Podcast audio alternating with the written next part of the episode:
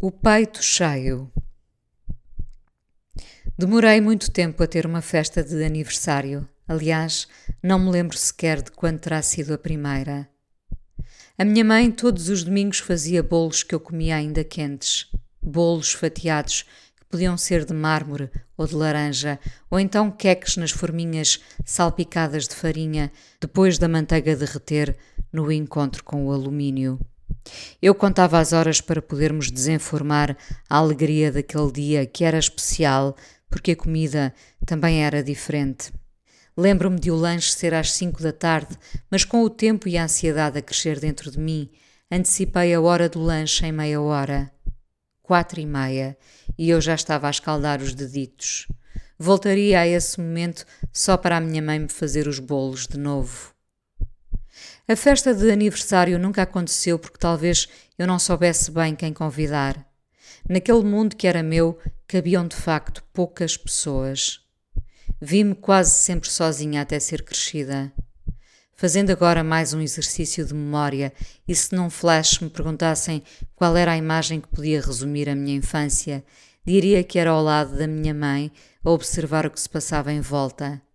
Em volta havia miúdos aos gritos, pendurados em sítios improváveis, aquela má educação a que os pais fecham os olhos ainda hoje. Mas ali no meu passado, já com eles empoleirados aos guinchos, eu abria muito os olhos e ficava em silêncio a registar tudo. Era pequena, tinha a minha mãe ao lado. Estávamos num consultório médico ou numa carruagem de comboio. Eu em silêncio.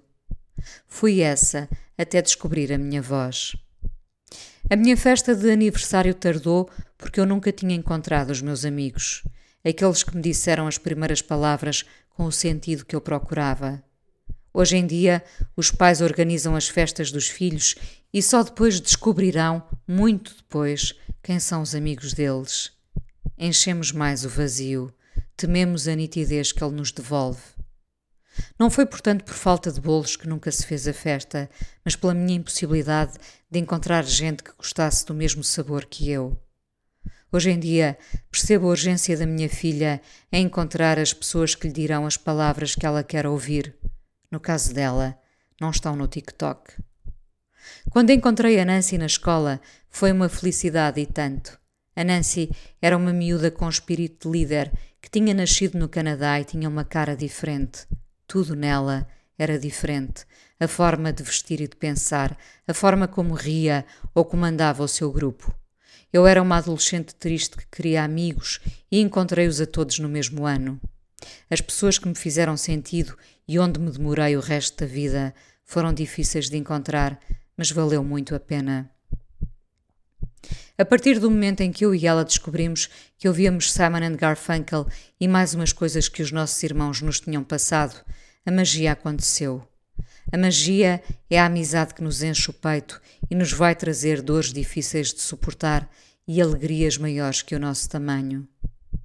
Quando a Nancy mais tarde voltou ao Canadá para perceber se a vida fazia mais sentido ali, escrevemos-nos durante esse tempo todo. Ainda guardo algumas coisas que me enviou. Na ausência dela, encontrei outros amigos e no seu regresso havia já um caminho diferente trilhado, mas não um rasto que se apagasse. A nossa vida foi se encontrando e desencontrando como acontece entre amigos. Temos de lutar para que o tal caminho não se esfume. Os maridos, namorados, amigos e conhecidos ajudam tantas vezes a esbater essa coisa séria chamada amizade. Não há mal nenhum nisto. Aceitamos e seguimos em frente sem perder o respeito pela memória e a gratidão do encontro e da coleção de memórias que nos fazem sorrir até hoje. As pessoas ainda não sabem ser gratas. É mais fácil a agressão do que a gratidão. Nos últimos tempos voltei a estar com a Nancy. Notícias tristes devolvem-nos às vezes a possibilidade do reencontro. Quando uma destas noites a Nancy me levou a casa e ficámos no carro a conversar, o meu peito voltou a encher-se, como quando eu tinha 15 ou 16 anos. A amizade é uma coisa mesmo séria.